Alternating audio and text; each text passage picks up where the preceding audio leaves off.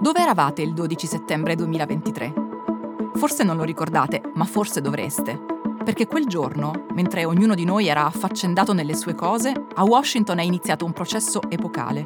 Non tanto per il reato commesso, quanto per le conseguenze che la decisione dei giudici potrebbe avere. Dal lato dei querelanti siede il Dipartimento di Giustizia degli Stati Uniti. Dall'altro, da quello degli imputati, siede Google, il più grande motore di ricerca del mondo e uno dei più grandi colossi di Internet. Entrino i giurati, si dia inizio al processo.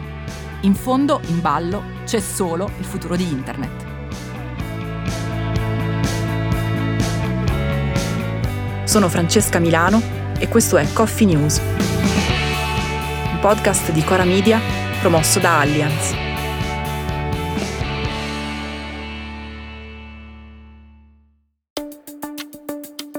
La causa che ha portato Google al centro del processo iniziato pochi giorni fa muove i suoi primi passi nel 2020. Nell'ottobre di quell'anno il Dipartimento di Giustizia degli Stati Uniti, all'epoca ancora sotto la guida di Donald Trump, insieme ai governatori di alcuni stati, ha fatto causa a Google per violazione dello Sherman Act, la legge americana del 1890 che impedisce la nascita di monopoli. Secondo l'accusa, Google avrebbe abusato della sua posizione dominante, oltre che del suo enorme potere economico, per imporre a una serie di sistemi operativi di cellulari, applicazioni e software l'uso di default del suo motore di ricerca, impedendo in questo modo sia ai consumatori di scegliere quale motore di ricerca usare, sia alle altre aziende intenzionate a entrare nel settore di rendersi visibili agli utenti. Secondo Google, invece, gli accordi stipulati con sistemi operativi, browser, software e applicazioni non viola per nulla la legge americana perché gli accordi di volta in volta stipulati non escludono l'accesso ad altri motori di ricerca, né impediscono ai partner di sviluppare loro stessi dei nuovi motori di ricerca. Al contrario, secondo Google è stato il mercato a rendere dominante Big G e non la dominanza di Big G a influenzare il mercato. Questo perché, secondo il colosso di Mountain View, gli utenti tendono a preferire Google rispetto agli altri motori di ricerca perché questo offrirebbe risultati migliori e più accurati. Dunque, secondo Google, l'unica ragione per la quale l'azienda è riuscita a ottenere una fetta di mercato superiore al 90% del totale è la qualità estremamente buona del servizio offerto. Queste sono le versioni dei fatti di querelante e querelato, ma bisogna dare un'occhiata anche a quello che dice la legge. La legge americana in realtà non impedisce la stipula di accordi in esclusiva. Quello che la legge americana impedisce sono i monopoli. E lo fa perché, secondo i legislatori americani, la creazione di monopoli tende a deprimere l'innovazione, la ricerca e la concorrenza, e dunque danneggia i consumatori che non solo non possono scegliere, ma non possono nemmeno accedere a prodotti potenzialmente migliori. Dunque, la vera questione dirimente sarà capire se e come Google ha avvantaggiato i consumatori garantendo loro il miglior servizio possibile, o se invece, con la sua ingombrante presenza, li ha privati della possibilità di avere accesso a servizi migliori e più innovativi. La questione non è da poco, per varie ragioni.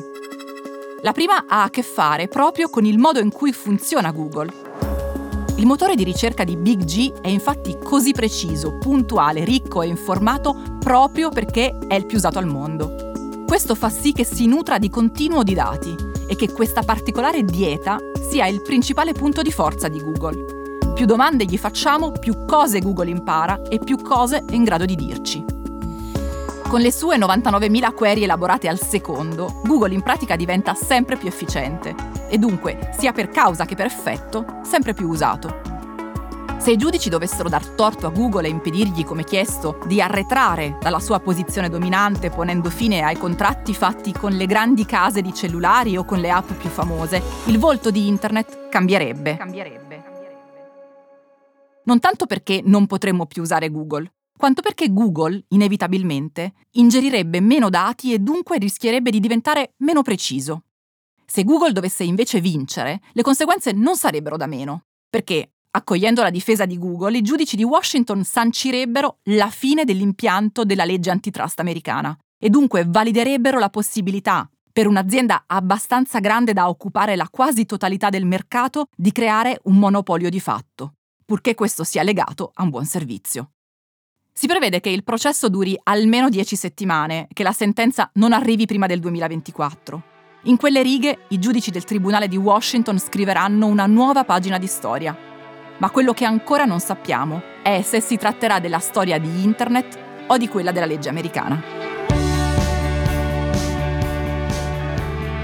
Coffee News è un podcast di Cora News prodotto da Cora Media e promosso da Allianz, condotto da Francesca Milano, Guido Brera Mario Calabresi, Simone Pieranni e Lorenzo Pregliasco. La cura editoriale è di Francesca Milano. In redazione Luciana Grosso e Ilaria Ferraresi. La supervisione del suono e della musica è di Luca Micheli. La post-produzione e il montaggio sono di Emanuele Moscatelli. La producer è Monica De Benedictis.